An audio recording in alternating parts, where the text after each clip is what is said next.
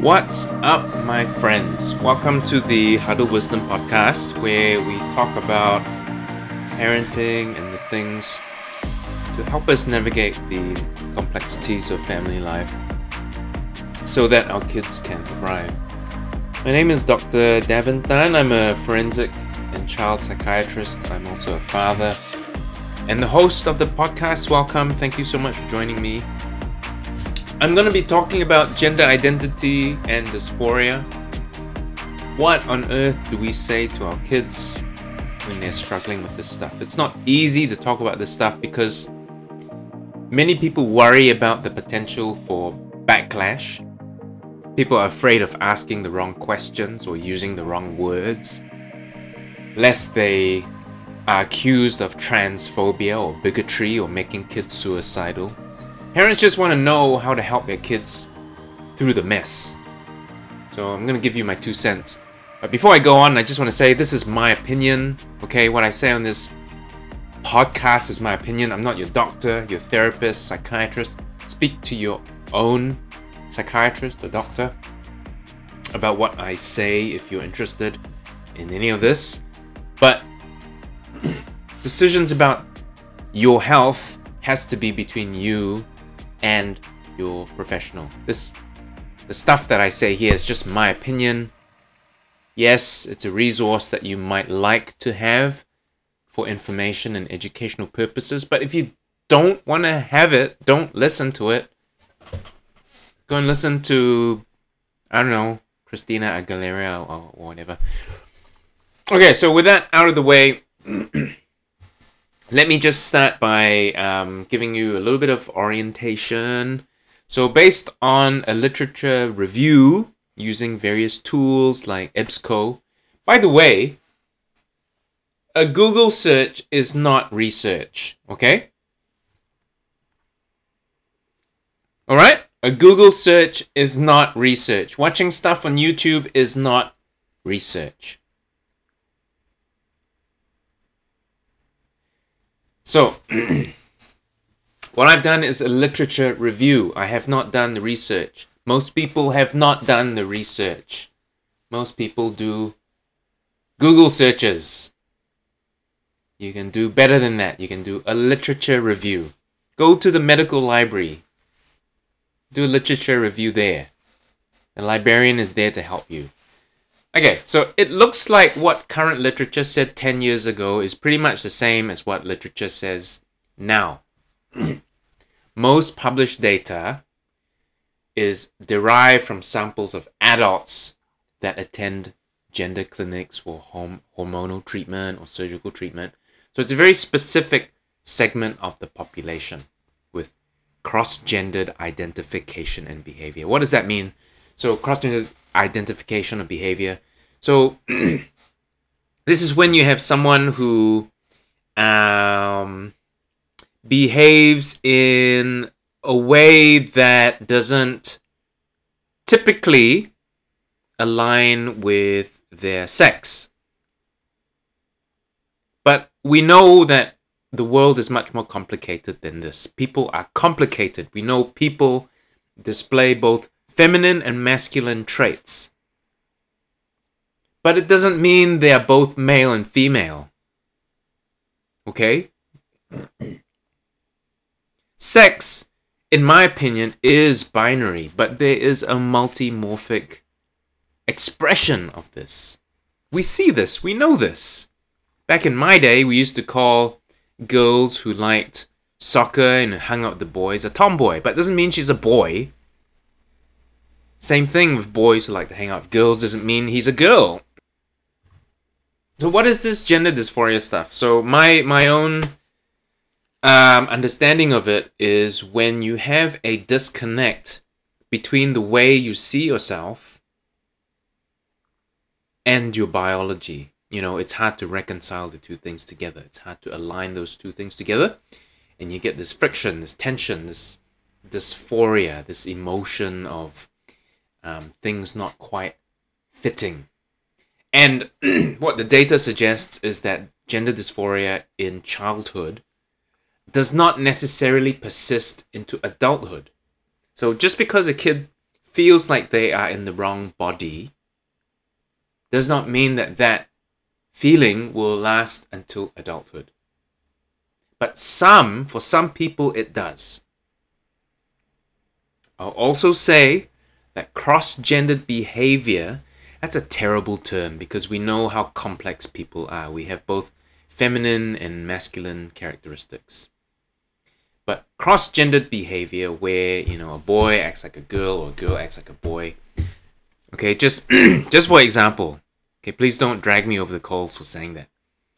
I don't have an hour. I don't have hours and hours to give you all the examples of different cross-gender behavior. That's the example I'm giving you. Okay? Cross-gender behavior is common, but gender dysphoria in earnest is relatively rare. So it's the type of dysphoria that continues to uh, uh till adulthood and causes a lot of distress in both social, occupational functioning. Some kids might behave like the opposite sex, like I said before, but it doesn't mean that they actually want to be the opposite sex. Sex to me is binary. You can't have. A, you can only have a male gamete and a female gamete in any species. That's just life. But there might be multimorphic expression? We see this, you know this. So, okay, with that out of the way, how how do parents respond? How do we react when our kid comes to us and they say, "Mom, Dad, I feel wrong. Uh, you know, all my friends are girls. I act like a girl. I think I'm a girl. So, on the one hand, we want to validate their distress, their confusion, their pain, and because we know that some kids continue to struggle with that till adulthood, but many don't.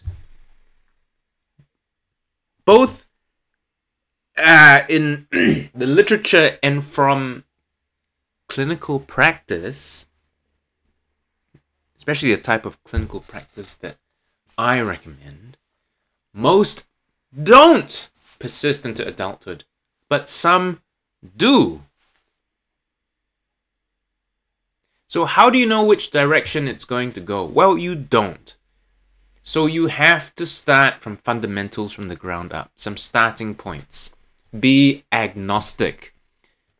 So, some starting points which I think will help anchor you so that when it gets very choppy out there in the real world, you'll have something to hang on to. Okay. The first thing, the first idea that I have for you, and this is probably not going to be any surprise to you if you've been listening to me for the last year. No child is born wrong, okay?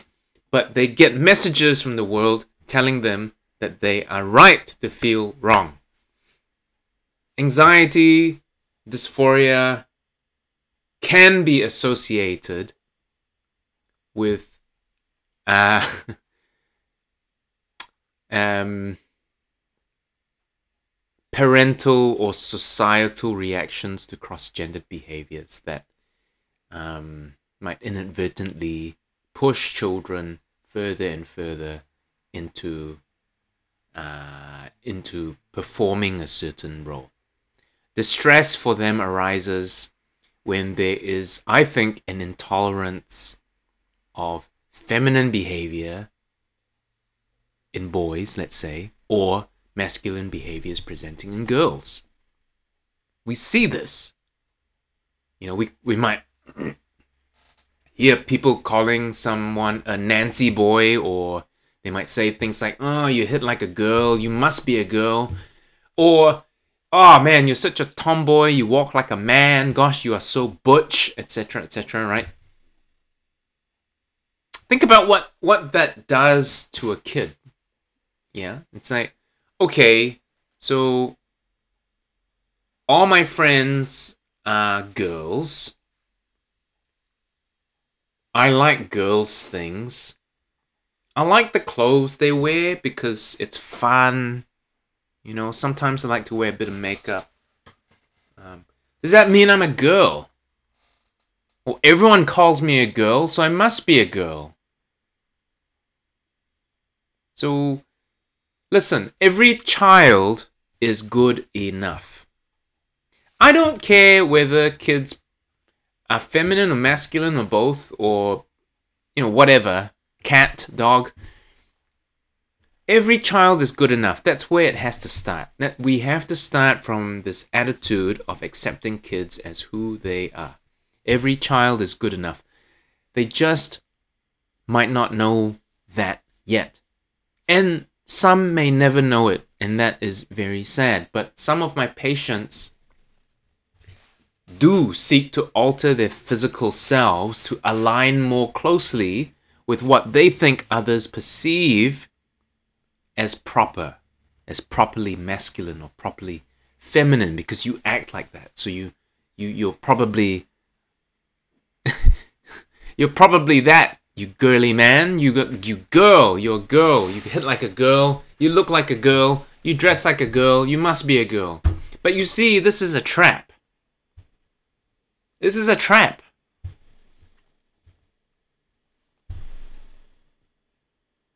To me, if you're a man or a woman, I don't care if you dress like the opposite sex. That's your prerogative. It's up to you. That's up to you, man. But you can't change your biology. You still have a penis, you still have a vagina. Okay, that's maybe a bit simplistic, okay, because I may be being a bit uh, facetious, but You, we can't change biology. It's immutable. It's immutable. We can't. We simply can't.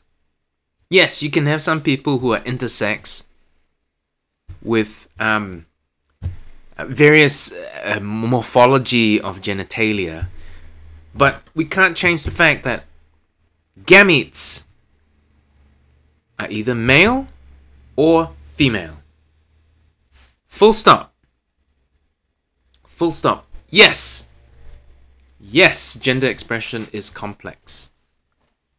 Some say it's socially constructed, some say it's not.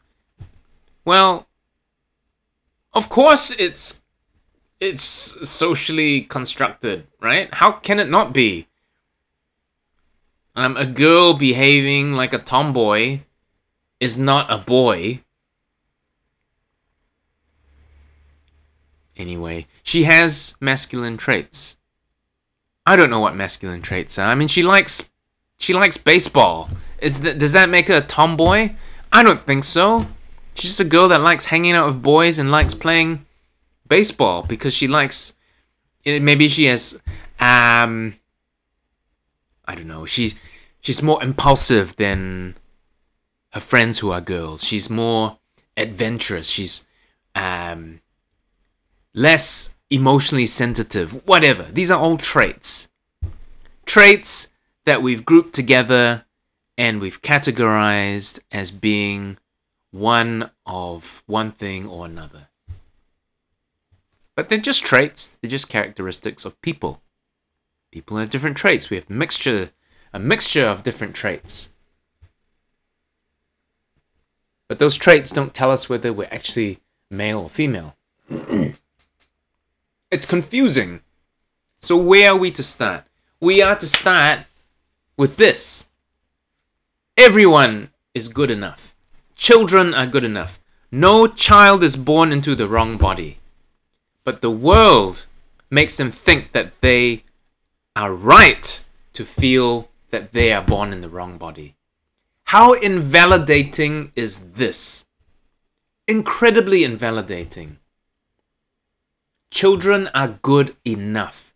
Let's not inadvertently affirm the belief that they are not. I'll just pause, I'll just stop there. I'm not saying their dysphoria doesn't exist, okay? I know that they feel not good enough. The truth is that they are good enough. If you disagree with me, Stop listening to this podcast. It's not for you. Clearly, you don't think children are good enough. as they are. I'm being facetious, being a bit challenging. Sorry. Ah, clearly. Okay. But let's help our kids manage the pain that they have first before we jump into fixing something that may actually cause irreversible damage in the long run. Why do I say this so confidently? You Devin, you are such a bigot. Why would you say something like this? Well, you would if you have patients that come back from sex reassignment surgery with regret. That's not a good feeling. That's not a story. That's a story for another day. Okay? Children are good enough. No child is born in the wrong body. That is my first starting point. And then when they feel like they're not good enough, and it can manifest in any way, I don't feel right in my body. Or uh, I didn't get good grades. I, you know, or uh, I'm the wrong color. I'm the wrong color. Um, I don't dress right. I dress in Stasi gear instead of Billabong gear. Not good enough. Not good enough. I, I don't dribble the, the ball well enough. I'm, I'm terrible. Not good enough. I hope you understand. Children are good enough. That is the starting point. They are good enough, but they may lack skills that they need to develop to achieve certain goals. But it doesn't mean that they are not good enough. All children are good enough. No child is born in the wrong body, but they might feel that they are, and we have to validate that. It's painful, embarrassing, shameful, very difficult to talk about, so deeply personal, so deeply shameful sometimes when you talk to kids with this. So the next the next uh, idea I want to share is this idea of connection. Uh, we have to follow them as they wade through these complex emotions. We need to stand with them. We need to hold space for them. No pushing, no pulling, just connecting, just just being just being there with them.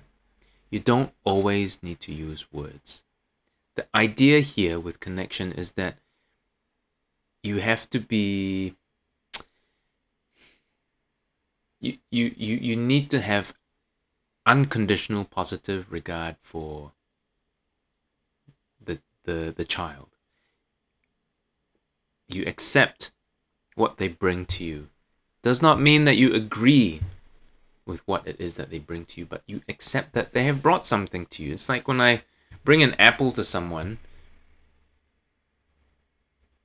Clearly, I've brought an apple. Doesn't, you know, it might be a rotten apple, but it's still an apple nonetheless. Yes.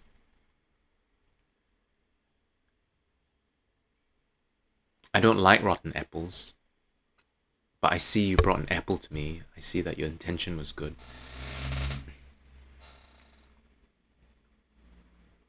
You need to build trust. Trust grows over time. But you have to plug in with your kids, connect with them.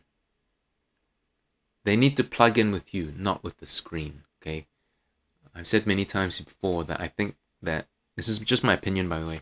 Social media has a lot to answer for. If your kids are under 13, they should not have free reign over screens. Social media is not going to help your situation. The third idea is that, um, well, validate. Validate without vengeance or need to vindicate. Unconditional positive regard, like I just said to them. Acceptance of what they bring is not the same as affirming or agreeing with their stance. And be sensitive with your questions. It doesn't mean, it does not mean that you avoid asking hard, difficult questions or pointing out facts. but you have to be sensitive about the way you ask your question. You need to read the room, so to speak, read your child. And in order for you to do that well, you have to connect with them. I talk a lot about connection um, uh, in one of my previous uh, episodes. You know, there's this intangible um, conduit between people. And when you feel connected, it's like magnetism, it's like magic. You get it. They feel like they are being heard, that they're being seen, understood, cared for. Connection. That connection, which you can foster using um, principles which I talk about in the empathic discipline course, will help you to to learn how to validate um, accurately. Um, wouldn't it be amazing if we can help our kids embrace their femininity and mas- masculinity, or both, regardless of their biology? But some cannot reconcile that disconnect. However, if you're well connected, you'll be able to have a better chance of sensing that they are feeling disconnected. Um, because some of these kids fly under the radar and they're not always easy to identify. Um, and th- that's why I keep talking about this idea of connection. You need to be able to read the room. And you need to be able to get to a stage where you read the room uh, subconsciously or unconsciously. Um, so I'll just reiterate our aim here is not to change or reinforce behavior, okay? That's not our starting point, it's not our starting goal. What we want to do is to be able to validate our child, accept what comes, but we don't have to agree with what comes. We need to connect, we need to validate without vengeance or vindication. We need to apply unconditional positive regard. We need to understand no child is born in the wrong body. Every child is good enough. They might think that they're not good enough. They might feel that they're wrong. Let's not inadvertently affirm that they are wrong. Maybe that's controversial to say. I don't know. I feel it's not. I feel it's correct. But I know a lot of people will think it's not correct. So this podcast is probably not for you. So um, I invite you to to switch channels. Um, I don't mean to be to be offensive at all. And um, look, this stuff is difficult. Kids with gender dysphoria are in so much pain. It's so confusing, so disorientating. They feel wrong, and it's shameful to talk about sometimes. Um, if they're not able to connect with anyone, um, it's very hard. So, we as parents, our role is to connect, our role is to validate, our role is to exude an attitude that says to our child that they are good enough, that they are not wrong, they're, they're not born in the wrong body, I accept that some people continue to feel like they are in the wrong body. But not everyone has that trajectory. We just can't tell um, in the beginning. So we have to apply principles that protect children from moving down pathways with irreversible consequences, like one of my poor patients from some years ago. They seem to be doing okay now, but it's still very difficult. Um, so, listen, my friends, I I hope this has been of some use to you. None of this is easy. It's not easy. It's challenging, emotionally draining, and exhausting. But go back to your first principles. You don't always have to say the right thing. Sometimes you don't even have to say the right words. Okay? Um, but there are fundamental ideas that can help anchor you um, and put you in good stead. So, what are those again? The first principle is no child is born in the wrong body. Every child is good enough. We have to find ways to connect with our kids. We need to validate without vengeance, without vindication. Apply unconditional positive regard. Accept what they bring, but we don't have to affirm or agree with their stance. And be sensitive with your questions. Be sensitive with your approach, but it does not mean that you avoid the hard questions. All right. Um, there's a lot more that I can say about this, but um, I'm running out of time, and I might share a bit more um, in a later podcast. Uh, sorry, a later episode. And I hope that you'll join me. I hope I haven't lost anyone. Um, but, you know, this is tricky stuff, and I think we need to work it out together. Okay, my friends. Talk to you next time.